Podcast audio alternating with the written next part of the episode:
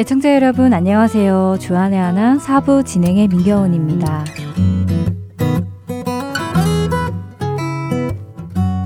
혹시 혼밥, 혼술, 혼영이라는 말 들어보셨는지요?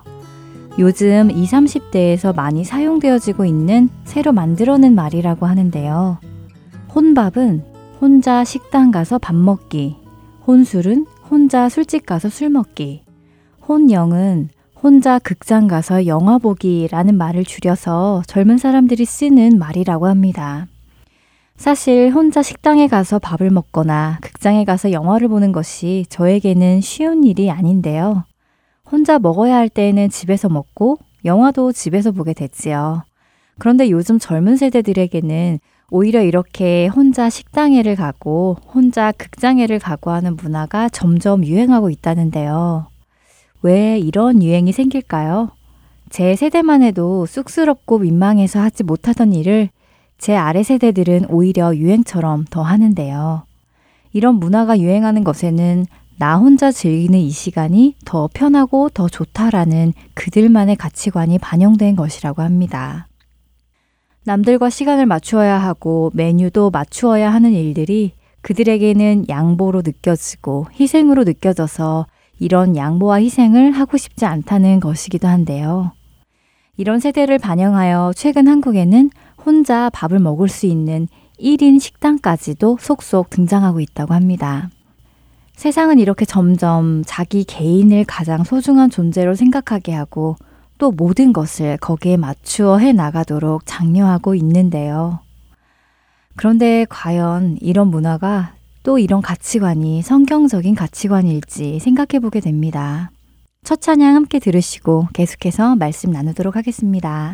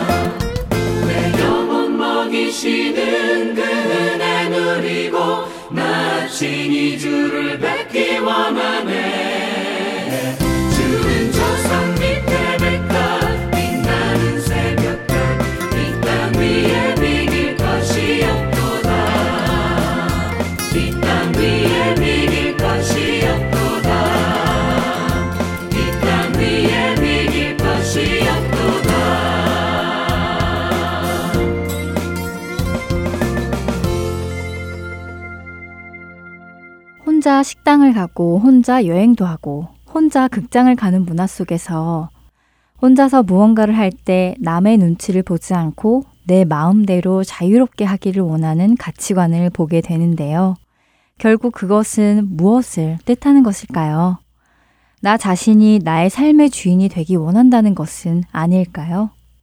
내 인생의 주인은 나이고 세상에서 가장 중요한 것은 바로 나이기에 이 나라는 존재의 행복을 위해 다른 사람들과 교류하지 않고 배려하지 않고 맞추지 않고 양보하지 않고 살아가겠다는 의미가 포함되어 있는 것은 아닐런지요. 그런데요, 혹시 제가 바로 혼자 식당 가기, 혼자 극장 가기, 혼자 생활하기를 즐기고 있는 것은 아닐까 하는 생각을 해보게 되었습니다. 무슨 말이냐고요? 물론 육체적으로 그렇게 한다는 말은 아니고요. 영적으로 그렇게 하고 있는 것은 아닌가 하는 것입니다. 남에게 얽매이지 않고 자유롭게 하고 싶은 대로 생활하는 세상 젊은이들처럼 내 안에 함께 살고 계시는 성령님에게 얽매이지 않고 내가 하고 싶은 대로 내 마음대로 자유롭게 생활을 하고 있지는 않느냐 하는 것입니다. 분명 우리는 예수 그리스도를 영접하고 성령님의 임재하심 안에 함께 살고 있습니다. 그렇지만 저는 여전히 저의 모든 것을 내어드리지 않고 그분을 위해 양보하거나 조금도 희생하고 싶어 하지 않은 채로 살아가고 있다는 생각이 듭니다. 요한계시록 3장 20절에서 예수님께서는 볼지어다 내가 문 밖에 서서 두드리노니 누구든지 내 음성을 듣고 문을 열면 내가 그에게로 들어가 그와 더불어 먹고 그는 나와 더불어 먹으리라 라고 말씀하십니다. 라오디게아 교회에게 하신 말씀이지요. 그런데 아이러니하게도 예수님께서는 이 말씀을 교회에게 하고 계십니다. 예수님께서 교회 안이 아니라 교회 밖에서 문을 두드리고 계시다는 것이지요. 얼마나 우스운 모습인가요? 교회의 주인 되시는 예수님께서 그 교회 밖에서 문을 두드리신다는 것이요. 그러나 바로 이런 모습이 우리의 모습일지도 모르겠습니다. 예수님 안에 거하며 예수님과 성령님과 함께 지내고 있다고 스스로 믿고는 있지만 지금 우리의 삶을 돌아보았을 때 여전히 혼자 밥을 먹고 혼자 생활하고 혼자 판단하고 결정하며 살아가고 있는 것은 아닌지요. 그런 나의 마음의 문 앞에 예수님께서 문을 두드리고 계시지는 않는지 생각해 봅니다.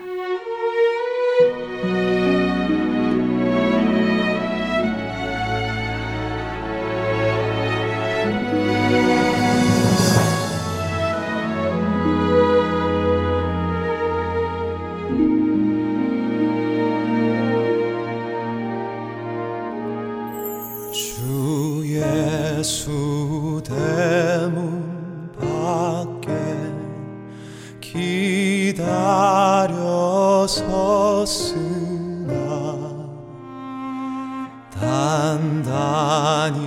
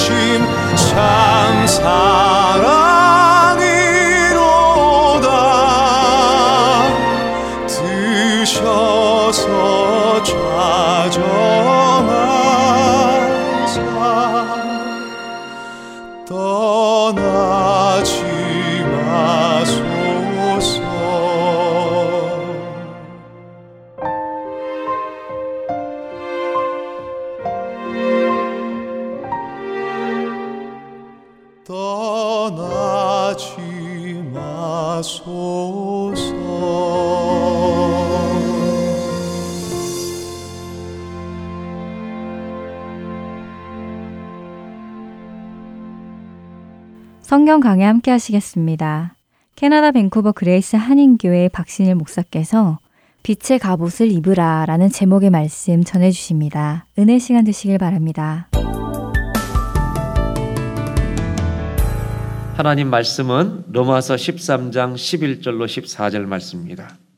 또한 너희가 이 시기를 알거니와 자다가 깰 때가 벌써 되었으니 이는 이제 우리의 구원이 처음 믿을 때보다 가까웠음이라. 12절 밤이 깊고 낮이 가까웠으니 그러므로 우리가 어둠의 일을 벗고 빛의 갑옷을 입자. 다시 한번 12절은 같이 읽겠습니다. 밤이 깊고 낮이 가까웠으니 그러므로 우리가 어둠의 일을 벗고 빛의 갑옷을 입자.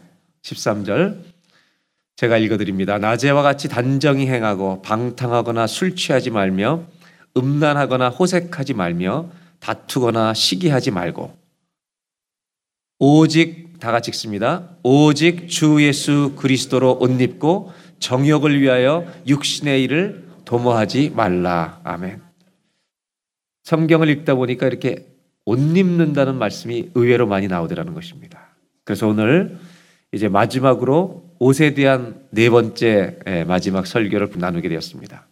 옷에 대한 이 성경 공부를 제가 하다 보니까 예수 믿는 사람들이 입는 옷이 딱 두 종류로 구분이 되는 거예요. 하나는 뭐냐면 구원받는다는 사건을 옷 입는다는 것으로 비유합니다. 그것이 구약에는 가죽 옷이고 신약에는 그리스도의 의로 옷 입는 그리스도의 보혈로 옷 입는 것이 두 번째 예, 또 하나의 옷입니다. 그래서 이 신약과 구약의 두 가지 옷이 전부 다 하나는 구원의 옷을 입어야 돼요. 또 하나는 뭐냐면 생활에 거듭난 옷을 입어야 합니다. 그것이 구약에는 세마포시고 신약에는 빛의 갑옷입니다.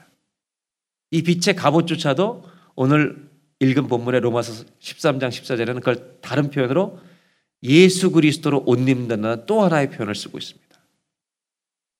오늘 이거를 통해서 함께 하나 주시는 말씀을 좀 나누려고 하는데요. 성경 말씀을 다시 한번 로마서 13장 11절부터 한 절씩 제가 좀 읽어 나가면서 설명을 좀 드리도록 하겠습니다. 11절을 다시 보겠습니다. 또한 너희가 이 시기를 알, 알거니와 자다가 깰 때가 벌써 되었으니 자다가 깰 때가 되었다.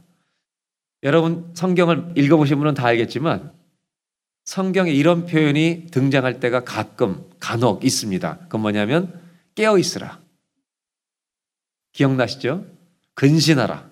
깨어 있으라. 이런 말이 나옵니다.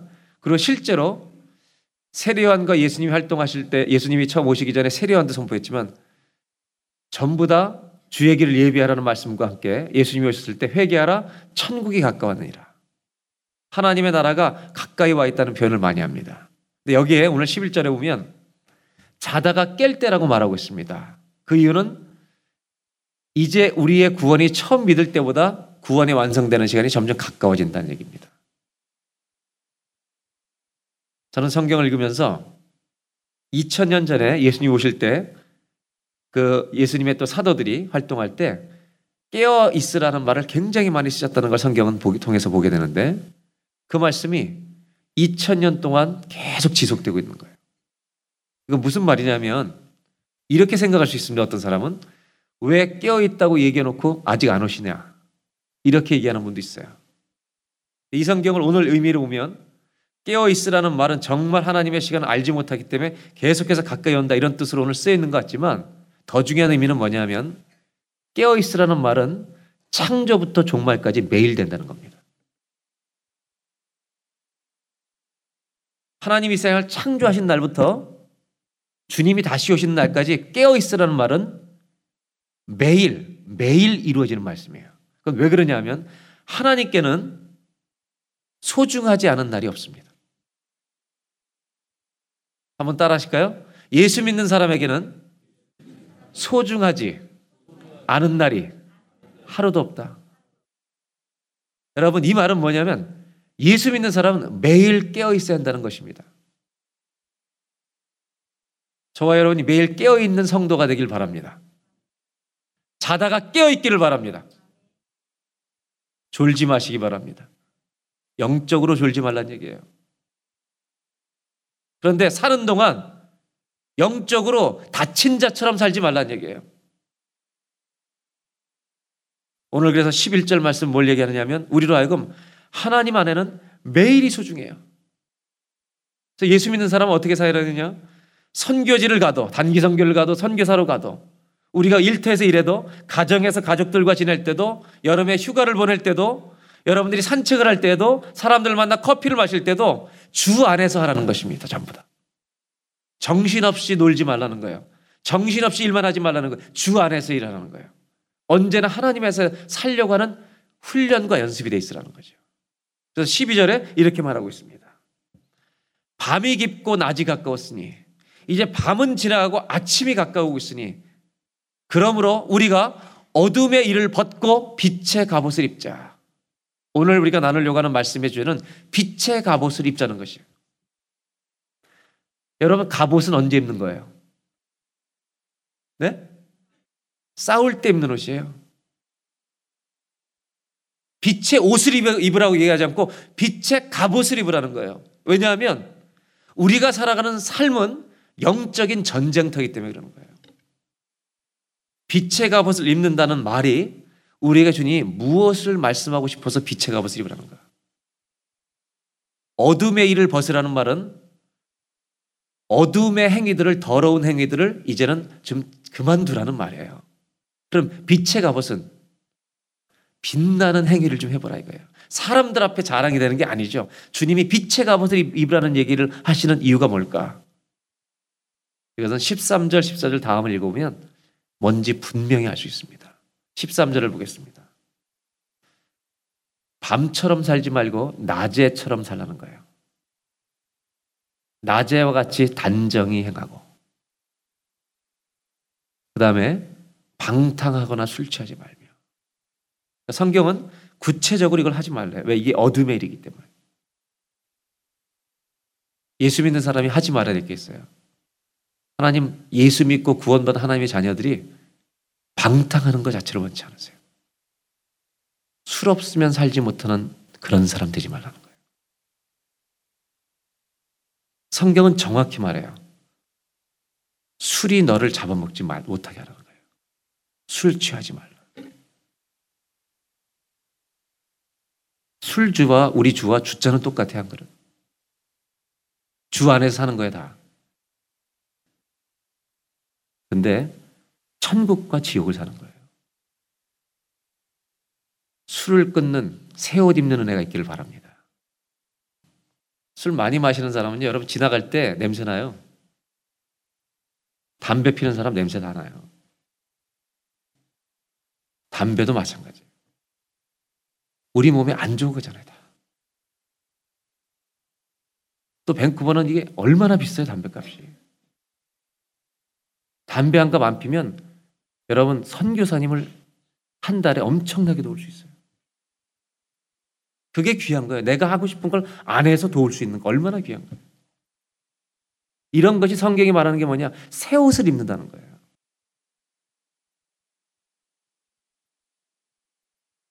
성경이 말하는 것은 뭐냐? 정확해요. 빛의 갑옷을 입으라는 말은 좀 깨끗하게 살아보지 않겠냐 이거예요. 그래서 13절을 다시 보여주세요. 13절에 이렇게 돼 있죠. 음란하지 말래요. 음란한 생각을 하지 말라는 거예요. 이런 말씀드려 죄송하지만 저는 굉장히 싫어하는 게 뭐냐. 음담패설하는 사람을 굉장히 싫어해요. 저는. 하고 많은 조크 가운데 하필이면 왜 그런, 그런 농담을 해야 되나. 예수 믿는 사람은요, 우리 입에서 음담 패설을 끊어버려야 돼. 하지 말아야 돼요. 호색하지 말래요. 아내만 사랑해야지. 남자들에게 그런 충동이 느낄 때, 여자들에게도 그런 충동이 올 때, 거기에 자기 몸을 던지지 말라는 거예요. 그런데 에너지를 투자하지 말라는 거예요. 다투지 말라는 거예요. 시기하지 말라는 거예요. 그리고 14절에 이거를 한마디로 정리하는 거예요. 빛의 갑옷을 입는다는 말은 예수로 옷 입으라는 거예요. 그리고 정욕과 본능을 위하여 육신의 생각과 일을 도모하지 말라는 거예요. 저는 이 12절, 13절, 14절 쭉 읽어 나가면서 빛의 갑옷을 입는다는 게 뭔가 하나님 우리에게 꿈이 있구나 이 생각을 하게 되는 거예요. 하나님이 성도들을 향해서 꿈을 갖고 있구나. 우리가 이 꿈을 꿔야 돼요. 여러분은 밴쿠버에 살면서 무슨 꿈이 있으세요?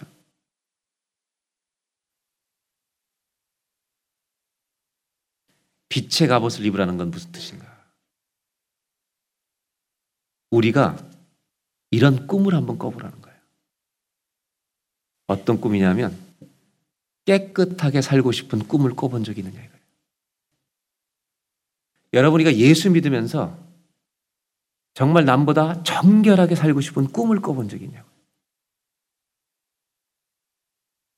빛의 갑옷을 입는다는 것은 좀 다르게 살 수 있는 꿈을 꿔보라는 거예요. 그 꿈을 꾸다 보면 조금은 사라지지 않겠냐.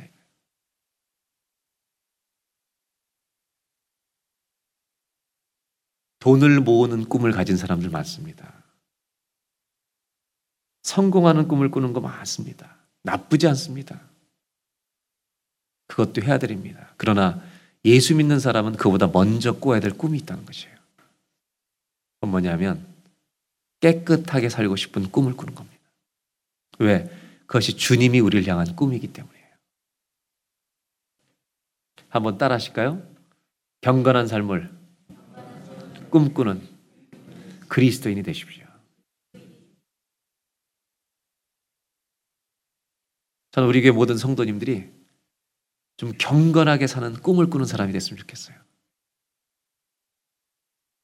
제가 아직도 늘 잊혀지지 않는 게 뭐냐면 한 7년 전쯤인가 8년 전 우리 교회 시작하고 얼마 안 돼서 이제 북한에 들어갔을 때 수잔리치하고 우리 그 First Baptist Church Burrard에 있는 서양께서 은퇴하신 브루스 밀렌이라는 목사님하고 같이 갔어요.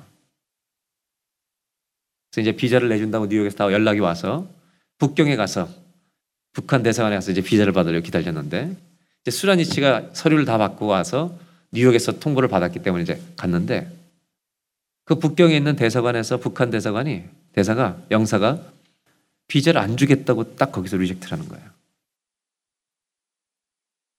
여러분 저는 북한에 가려고 지금 비행기 타고 왔는데 다 한 이 뉴욕에 있는 북한에서 다 북한 대사관에 해줘서 왔는데 수자니치가 다 된다 해서 우리가 같이 갔는데 안 된다 그러니까 허탈하잖아요. 그때 여러분 화가 나야 평안해야 정상이에요. 서류까지 다 주겠다고 한 걸 가지고 왔는데 안 준다 그러면 화가 나야 정상이에요, 평안해야 정상이에요. 아니, 솔직하게 얘기해도 우리끼리 화 안 나면 비정상이잖아요. 그러니까 막 어우 저 저 인간들 막 이렇게 화가 나는 거예요. 그러니까 수잔리 씨도 약간 얼굴이 빨개지고 당황해요. 그때 브루스 밀렌 목사님이 행동한 것을 저는 잊을 수가 없어요. 우리는 앉아 있고 수잔리 씨가 딱 영사랑 일하다가 딱 내려왔거든요. 나와서 지금 비자를 안 준다고. 굉장히 이제 상기된 얼굴로 수잔리 씨가 얘기하니까 브루스 밀렌 목사님이 이제 은퇴하신 목사님 스코틀랜드 출신인데 그 자리에서 그 수잔리 씨 아들까지 있었어요. 네 명이었는데 딱 손잡고 기도하자 그러더라고요.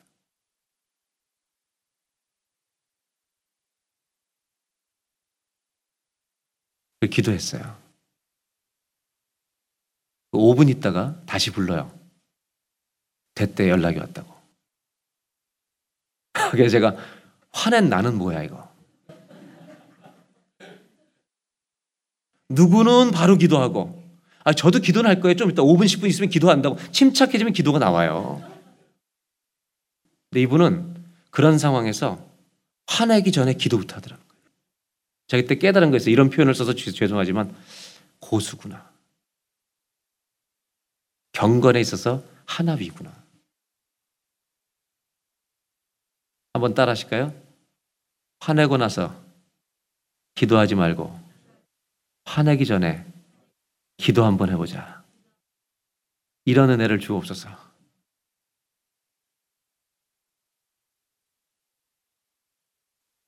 여러분 경건의 꿈을 한번 꿔보자는 거예요. 한번 깨끗하게 살고 싶은 꿈을 한번 꿔보자는 거예요.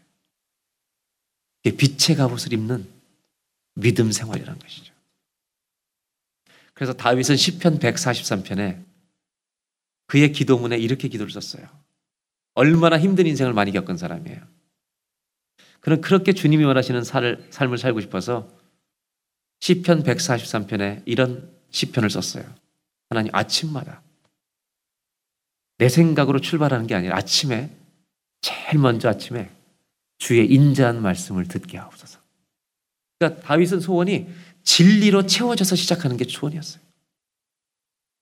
두 번째, 주여 내 다닐 길을 알게 하옵소서. 내 방향을 알게 해 주옵소서. 세 번째, 주의 뜻을 오늘도 행하게 하옵소서. 경건의 꿈을 꾸고 사는 저와 여러분이 되시기를 주의 이름으로 축원합니다. 그런데 여러분 이걸 알아야 됩니다. 왜 갑옷이냐 하면 우리가 이렇게 살지 못하도록 방해하는 게 있다는 것입니다. 누가 방해하겠어요?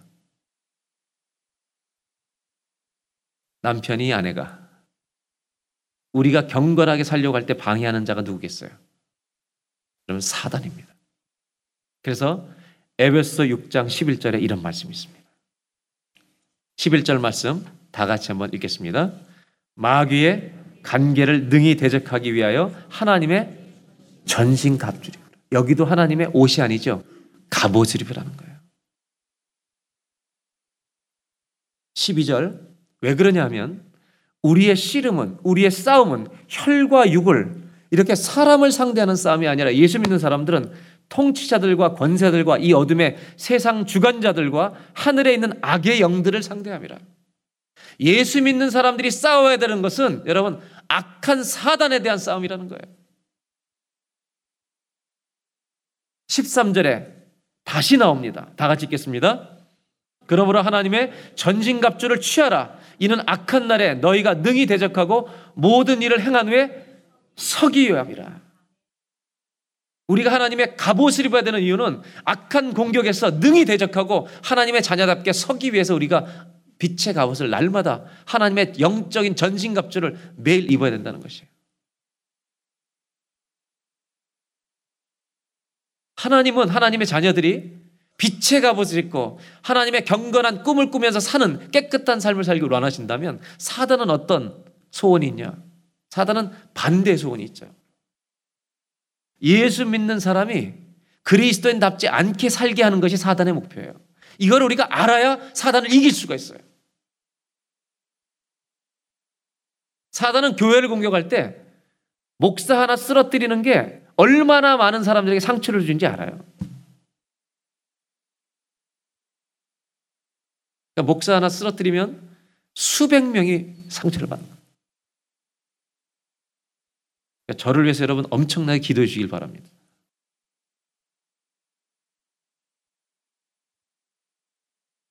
그래서 사단의 목표는 뭐냐? 예수 믿는 사람이 예수 믿는 사람답게 살지 못하게 하는 거예요. 추하게 만드는 거예요. 죄 가운데 뒹굴도록 만드는 거예요. 이걸 안다면 죄들이 찾아올 때 우리가 이렇게 안 하는 것이 여러분 단순히 죄를 이기는 게 아니라 사단을 이기는 것인 줄로 믿습니다. 그렇게 하는 거예요. 또 하나는 사단은 뭘 공격하느냐? 참 감사하지 못하게 하는 것입니다. 어떻게 하든지 감사하지 못하게 만드는 거예요. 불평과 원망으로 살게 만들어요. 그러니까 사단을 이기는 방법은 불평과 원망이 하는 일이 생길 때 그걸 그대로 표현하는 것이 아니라 여러분 그걸 통해서 사단이 우리를 공격하려고 한다는 걸 안다면 그럴 때 여러분 감사할 것을 찾는 거예요. 사단의 또 하나 중요한 공격 목표는 뭐냐? 예수 믿는 사람이 절대 하나 못 되게 하는 겁니다. 하여튼 둘이 부부가 하나 되지 못하게요. 사역만 하면 하나 되지 못하게 하는. 그러니까 영적인 싸움이 일어나는 걸 모르는 사람은 사단의 공격을 모르는 사람은 하나님의 사역을 하는 공동체 내에서도 자기 의견을 주장하면서 지금 사단이 그렇게 공격 그런 이 갈라질 틈을 만드는데 그걸 못 보는 사람은 계속 자기 주장만 하는 거예요. 우리 교회가 시작해서 한 2, 3년 동안 강조했던 슬로건이 있어요. 한번 따라해 보실까요? 천국 가는 길 아니면 다 양보하자. 중요한 거 아닌 것 같고 내 고집을 부릴 필요 없다는 얘기예요. 인생은 영적인 전쟁터입니다. 사단이 우는 사자처럼 삼키려고 합니다. 그래서 에베소서에도 복음의 전신갑주 이것이 빛의 갑옷이에요. 이걸 입으라는 거예요.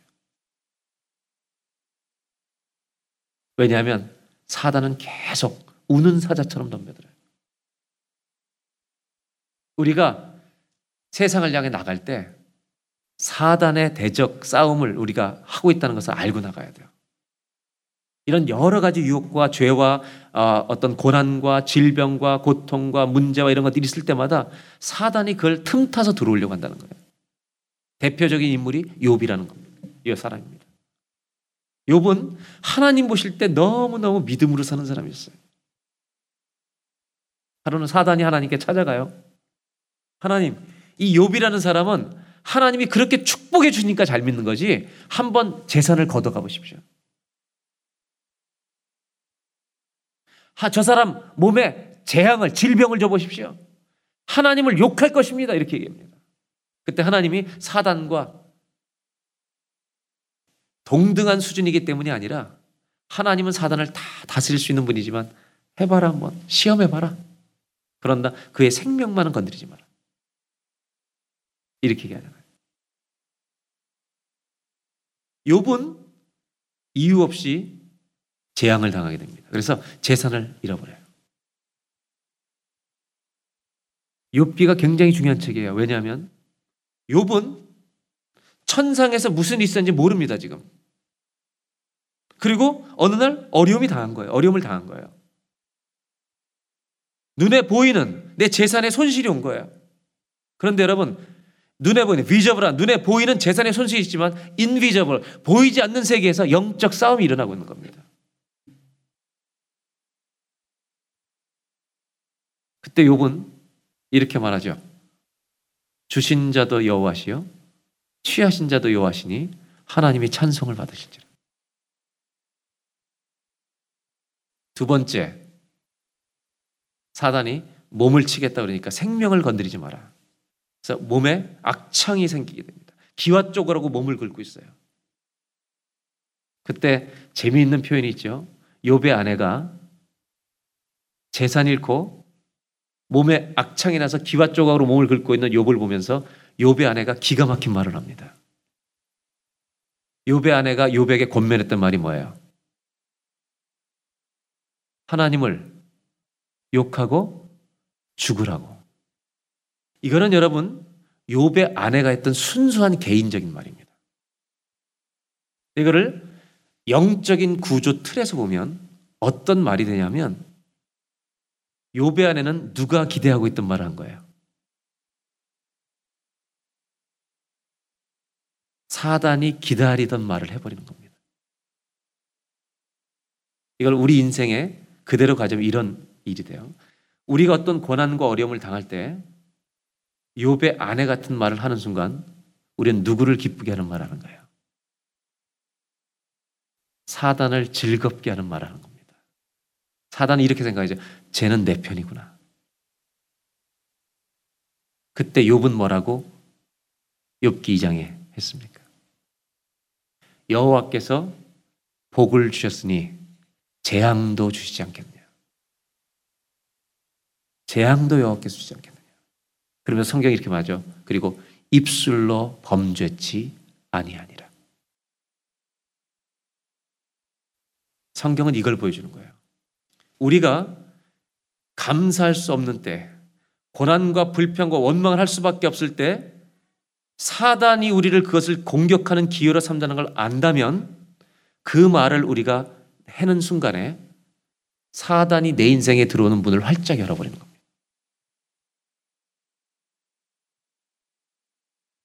그러나 그때 욥처럼 이 기회를 틈타서 사단이 들어오지 못하도록 믿음으로 주신 자도 여호와 취하신 자도 여호와 고난 가운데 하는 얘기예요. 복을 주신 분이 하나님이라면 왜 재앙도 안 주시겠느냐? 입술로 범죄치 않은 그런 믿음의 말을 할 때 여러분 우리 집과 인생에는 마귀의 공격이 떠나갈 줄로 믿습니다. 우리가 믿음으로 말할 때 사단은 쫓겨가지만 불평과 원망의 말을 할 때 우리는 사단이 들어오도록 문을 활짝 열어버리는 겁니다. 빛의 갑옷을 입고 산다는 건 뭐냐? 한번 따라 하실까요? 믿음으로 말하는 그리스도인이 되십시오. 믿음으로 선포하는 그리스도인이 되라는 거예요. 고난이 올 때, 어려움이 올 때, 힘들 때, 원망할, 원망하고 싶을 때, 불평하고 싶을 때 여러분, 그때 그것을 해버리면 사단의 공격에 우리는 쓰러지는 거예요.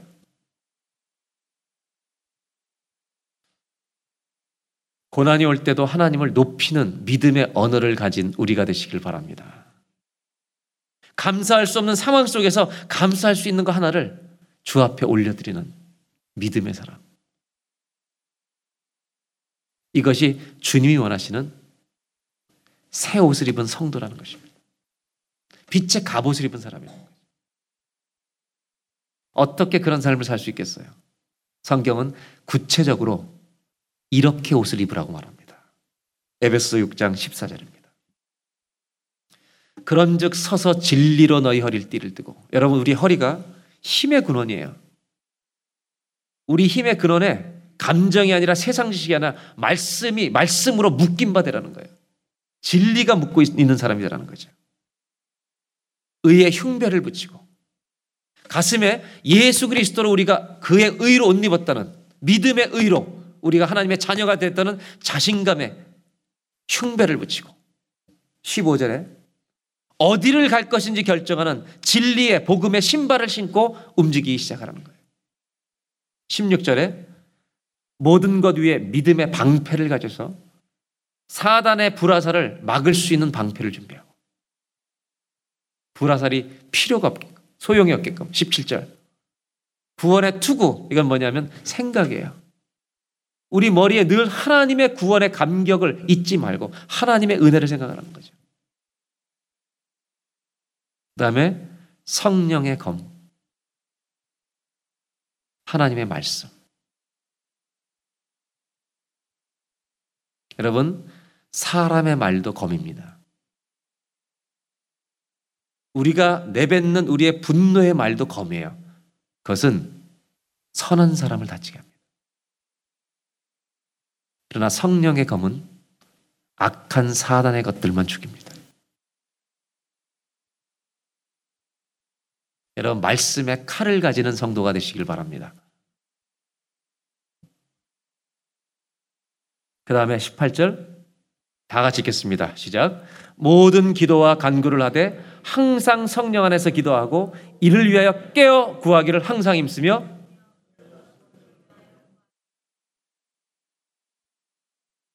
이 에베소 6장 지금 14절로 16, 17절까지 갑옷의 모양을 다 여러분 그릴 수 있어요? 연상할 수 있어요? 맨, 맨 먼저 서서 진리의 뭐를요? 허리띠를 띠고 두 번째 의의 흉배를 붙이고 평안의 복음에 신을 신고 그 다음에 믿음의 방패를 가지고 그 다음에 구원의 투구를 쓰고 성령의 이거를 그림으로 딱 그리면 생각나는 이미지 없습니까? 이 그림을 딱 그리면요. 방패만 없는 이순신 장군 동상이에요.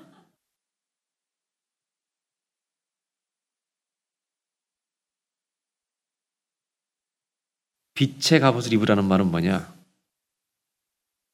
표현을 이렇게 해서 죄송합니다. 싸울 준비하고 있으라는 거예요. 언제나 싸울 준비를 하고 있어야 돼요. 우리 옆에 분하고 결의의 청각으로 눈을 째려보면서 싸울 준비하고 사십시오. 한번 인사하시기 바랍니다. 싸울 준비라고 싸울. 제가 늘 부탁하는 게 뭐냐? 예수 믿는 사람은 싸울 준비를 하면 안 된다고 얘기합니다. 근데 싸울 준비를 해야 됩니다. 빛의 갑옷을 입으라는 말은 뭐냐? 마지막 세 번째. 한번 따라 하실까요? 싸울 준비가 된 그리스도인이 되십시오. Be a Christian who is ready for spiritual warfare예요. 여기서 중요한 건 뭐냐면 누구와 싸울 것이냐가 결정돼야 돼요.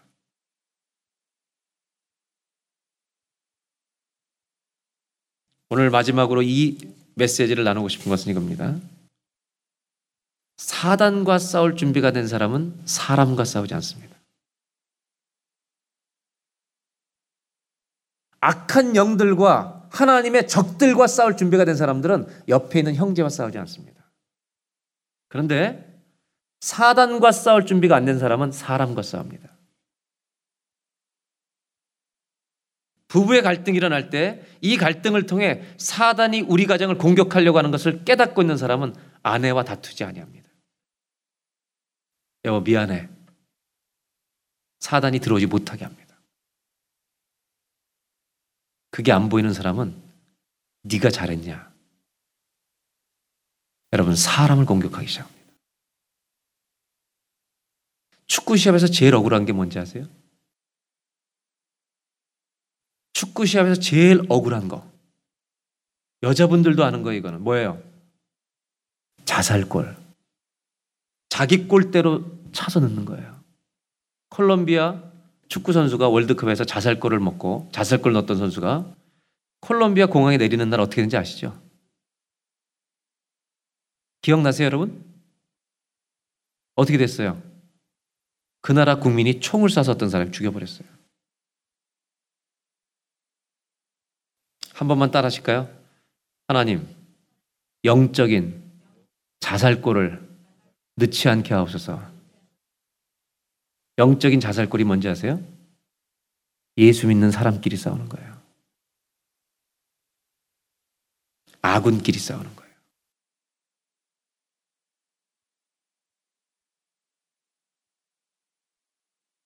여러분, 사단과 한판 붙을 준비를 하고 사십시오. 예수님은 새 소망으로 부활하셔서 낙심한 자들에게 승리와 소망이 되어 주셨습니다. 부활의 옷으로 부활의 몸으로 변형되어 우리의 산소망이 되어 주셨습니다. 무슨 옷을 입고 계십니까? 복음의 전신갑줄 입고 매일매일 승리하는 사단과 한판 붙을 준비가 되어 있는 하나님의 용사들이 되시기를 주의 이름으로 축원합니다. 기도하겠습니다. 하나님 저희 모든 믿음의 형제 자매들에게 경건의 꿈을 꾸는 은혜를 주시기를 원합니다. 하나님 깨끗하게 살고 싶은 꿈을 꾸게 해 주십시오. 음란한 것에 빠지지 않게 해 주시고 호색하는 일에 우리 몸을 던지지 않게 해 주시고 술 취하고 방탕한 것에 우리 몸과 시간을 허비하지 않도록 하나님을 기쁘시게 하는 꿈을 꾸는 하나님이 기뻐하시는 하나님이 꿈꾸시는 것을 이루어 드리는 저희들이 되게 하여 주옵소서. 하나님, 사단은 여러 모양으로 우리를 공격합니다. 하나님의 자녀답게 살지 못하도록 눈을 부릅뜨고 쫓아다니고 있습니다. 하나님. 이것을 알게 하옵소서. 그래서 하나님, 고난이 올 때 원망과 불평하는 자가 아니라 하나님을 높여드리는 하나님을 찬송하는 믿음의 선포를 할 수 있도록 주여 도와 주시옵소서. 감사할 수 없는 일들이 있을 때, 모든 사람들이 불평과 원망할 수밖에 없는 상황이 있을 때, 하나님 그 가운데 하나님 앞에 감사할 것을 찾을 수 있는 믿음의 눈을 열어 주옵시고, 문제가 보일 때 저 사람 때문에 문제라고 손가락질하는 문제 입이 되지 않게 하여 주시고, 그 문제를 푸는 일에 우리의 몸과 행동 움직여질 수 있도록 아버지 우리를 하나님의 믿음의 도구로 사용하여 주시옵소서. 하나님 매일매일 영의 갑옷을 입게 하여 주시옵소서. 진리의 띠를 띠게 하여 주시고 복음의 신발을 신게 하여 주시고 의의 흉배를 붙이게 하여 주시고 구원의 투구를 쓰게 하여 주시고 말씀의 검을 가지고 사단과 싸울 준비가 되어 있는 예수 이름으로 승리하는 우리 모든 믿음의 백성들이 되게 하여 주시옵소서. 우리 주 예수님의 이름으로 기도하옵나이다. 아멘.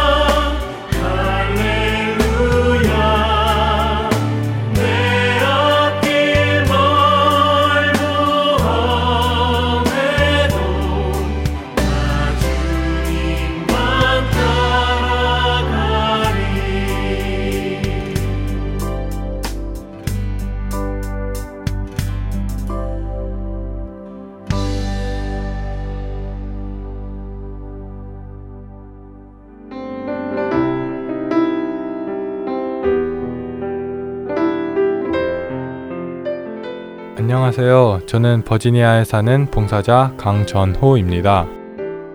주의 길을 곱게 하라고 광야에서 외치는 자의 소리.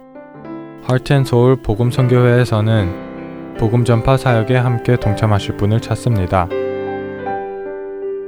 봉사로, 기도로, 후원으로 예수님을 전하고 생명을 구하는 일에 동참하실 분들은 전화번호 602-866-8999로 연락 주시기 바랍니다.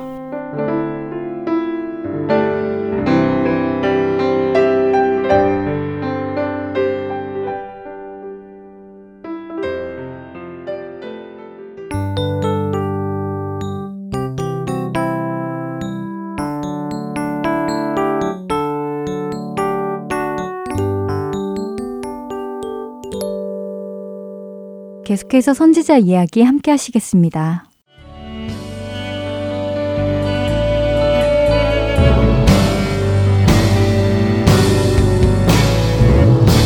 네, 애청자 여러분 안녕하세요. 선지자 이야기 진행의 민경훈입니다. 안녕하세요. 최소영입니다. 지난 시간에는 구약의 마지막 선지자인 말라기를 공부하였습니다. 포로 귀환 후 성전과 성벽을 재건하고 이제 안정이 되어가는 듯한 시점이었는데요. 이스라엘 백성들은 여전히 영적으로 아니라고 자신들의 죄에 대해 뻔뻔할 만큼 무감각해 있었습니다.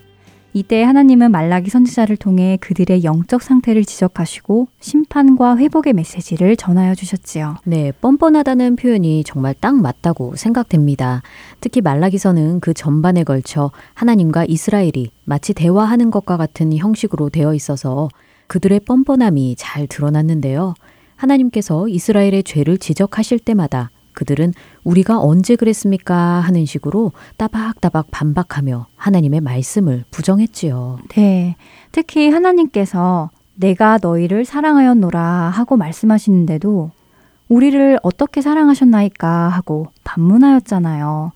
마치 부모가 자녀에게 사랑 고백을 하는데 그 자녀는 부모에게 대들며 반박하는 듯한 모습처럼 보여서 하나님의 마음이 얼마나 아프셨을까 하는 생각도 들더라고요. 그렇죠. 그런데 하나님의 사랑이 얼마나 크고 놀라운지 대들고 반박하는 자녀와 같은 이스라엘과 또 우리를 내버려 두지 않으시고 메시아이신 예수님을 보내주셨잖아요. 말라기는 이 메시아, 예수님의 길을 준비하는 세례 요한에 대한 예언으로 끝을 맺었지요. 네, 말라기를 끝으로 이제 구약의 선지서들과 그것을 쓴 선지자들을 모두 살펴보았습니다. 선지자 이야기, 구약의 선지서들을 통해 하나님의 마음을 알아가고자 지난 6개월 동안 구약의 모든 선지서들을 공부하였지요. 오늘 그 마지막 시간인데요. 아주 간략하게 그동안 공부했던 선지자들을 정리해보면 좋을 것 같네요. 네, 성경에 나온 순서가 아닌 시대적 흐름을 따라 활동했던 선지자들을 살펴보았었지요. 네. 우리는 구약의 선지서에 나온 선지자들만을 공부하였다는 점을 기억하셔야 할 것 같은데요. 예를 들면 선지자 엘리야나 엘리사의 이야기도 열왕기서에 꽤 많이 나오지만 따로 그들의 선지서가 있는 것이 아니기에 다루지 않았습니다. 또한 선지자들을 시대 순으로 공부하면서 이스라엘의 역사와 배경을 함께 짚어보았는데요. 솔로몬 이후 이스라엘이 남유다와 북이스라엘로 나뉘어졌던 분열 왕국 시대부터 거슬러 올라갔습니다.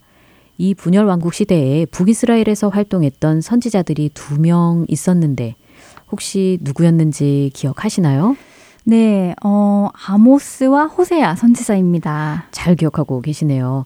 아모스와 호세아 선지자는 북이스라엘이 멸망하기 전 혹은 멸망하기까지 활동하며 북이스라엘의 죄를 지적하고 회개를 촉구하는 메시지를 전하였지요.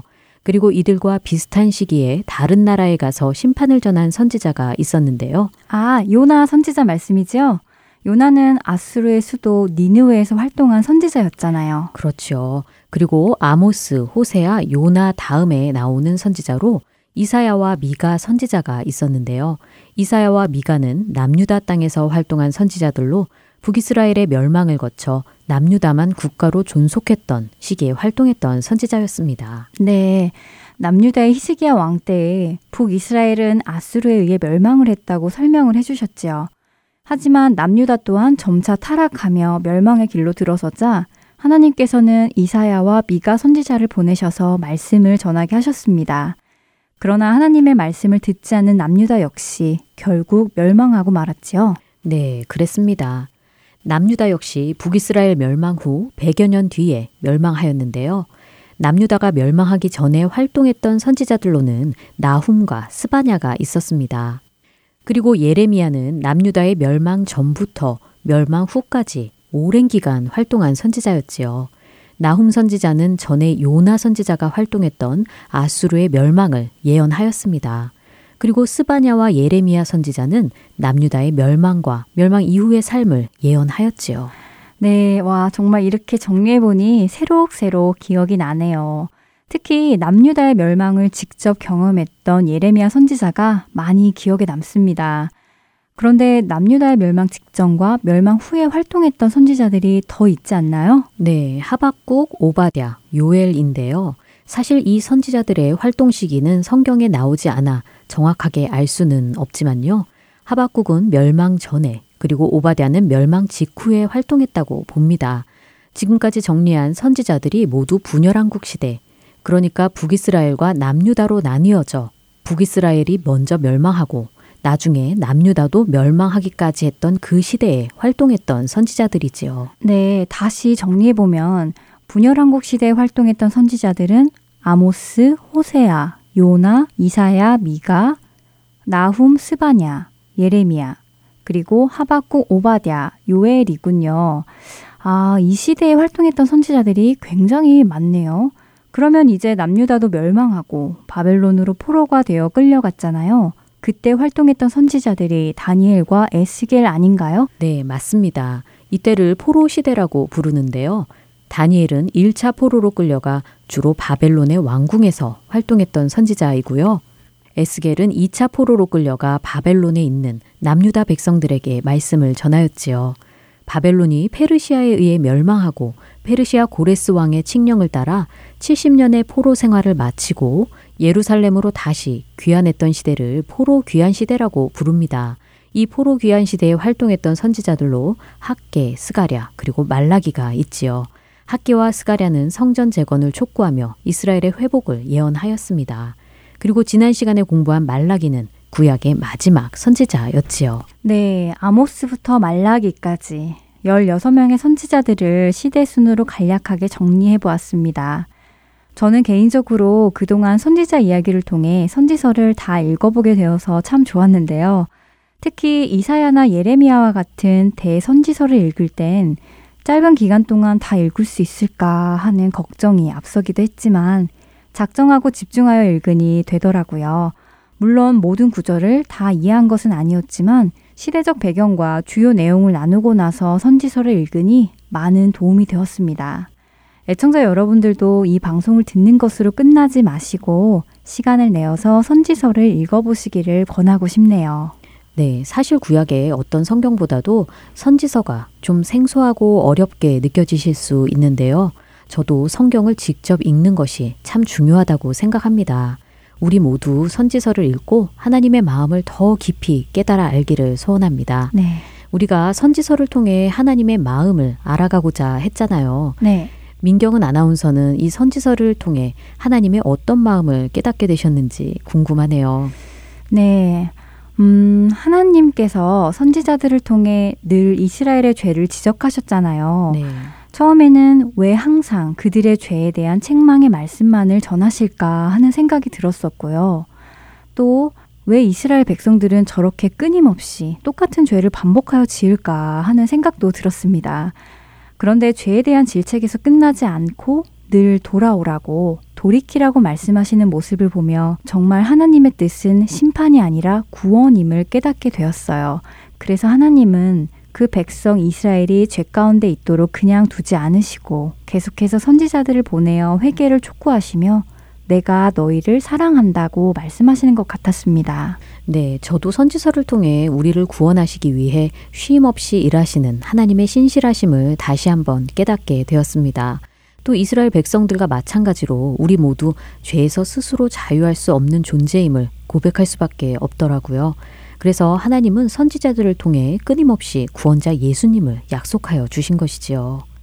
저는 선지서에서 예수님에 관한 예언의 말씀이 나올 때마다 정말 진흙 속에서 보석을 발견한 것처럼 기쁘더라고요. 네, 전에 그런 표현을 쓰셨던 기억이 나네요. 예전에는 신약에서 예수님이 탄생하시고 사역하시고 하는 것에 대해 구약과 큰 연관을 지어서 생각하지 못했었는데요. 선지서를 통해 예수님의 동정녀 탄생과 고난과 죽으심, 또 어디서 태어나실지 하는 것까지 예언이 된 것을 보며 너무나 놀라웠습니다. 그렇죠. 그뿐 아니라 예수님이 겸손하여 나귀 새끼를 타실 것과 예수님의 앞서 세례 요한이 그 길을 준비할 것까지 모두 하나님의 계획 가운데 선지자를 통해 예언되고 신약에 와서 그대로 성취되었지요. 네, 그리고 이스라엘의 시대적 흐름과 역사를 보니 정말 모든 것의 주권자, 이 땅의 모든 흥망성쇠를 다스리시는 분도 하나님이시라는 것이 크게 와닿았었습니다. 강대국 아수르에 이어 바벨론, 페르시아가 차례로 일어났잖아요. 네. 그런데 이 일이 일어나기 훨씬 전에 하나님께서는 선지자들을 통해 미리 예언하셨고 또 하나님의 말씀대로 이루어진 것이 저에게는 놀랍게 다가왔습니다. 네, 이 세상이 강대국의 힘으로 또는 힘 있는 어떤 사람들의 의지대로 돌아가는 것처럼 보일지 모르나 이 모든 역사의 주인은 하나님이십니다. 그리고 결국 모든 나라는 멸망할 것이나 하나님 나라만이 영원할 것이라고 다니엘을 통해 말씀하셨지요. 하나님의 그 주권과 통치권이 우리 삶을 다스리시고 그 하나님 앞에 순복하는 우리 모두가 되길 소망합니다. 네, 아멘입니다. 이제는 정말 맞춰야 할 시간입니다. 올 1월부터 26주 동안 선지자와 선지서를 통해 이스라엘의 시대적 흐름을 배울 수 있는 귀한 시간이었는데요. 아모스를 시작으로 마지막 말라기까지 많은 선지자들을 나누었었는데 사실 모두 다 기억나는 것은 아니기에 다시 읽어보아야 할 것 같습니다. 그리고 혹시 방송을 다시 듣고 싶으신 분들이 계시다면 저희 홈페이지 www.할텐서울.org로 접속하셔서 특별 방송을 클릭하시면 들어보실 수 있습니다.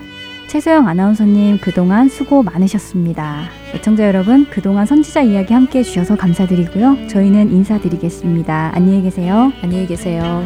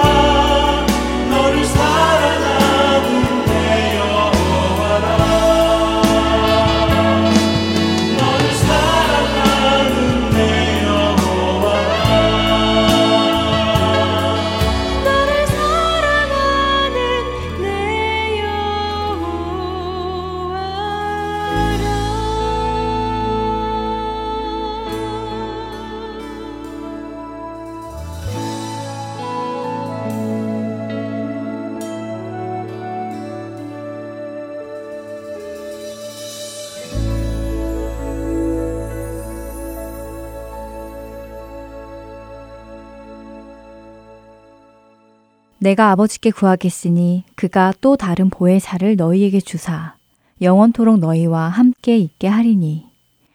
요한복음 14장 16절의 말씀입니다. 예수님께서 하나님 아버지께로 돌아가실 때 그분은 우리에게 성령님을 보내주실 것을 약속하셨습니다. 그리고 그 약속하신 대로 그 성령께서 오셔서 우리 안에 함께 살고 계십니다. 영원토록 말입니다. 우리는 본질상 더 이상 홀로 살 수 없는 사람들입니다. 하나님께서 우리를 당신의 백성으로 택하신 이유는 우리와 영원한 교제를 나누기 위해서입니다. 그렇게 우리는 혼자 살 수 없습니다. 자기 스스로 자신의 주인이 될 수 없지요. 우리를 아들의 핏값을 주고 사신 그분이 우리의 주인이시고 아버지시기에 그렇습니다. 세상의 가치관은 계속해서 자기 자신에게 집중하게끔 합니다. 혼자 식당을 가고 혼자 영화를 보러 가고 자신만의 그 시간을 소중히 여기게 만들지요.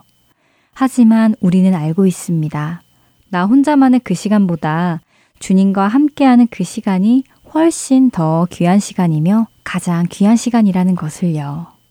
여러분이 예수님을 영접하셨다면 이제 더 이상은 영적인 혼밥, 혼영, 혼자 하는 생활을 하지 마시기 바랍니다.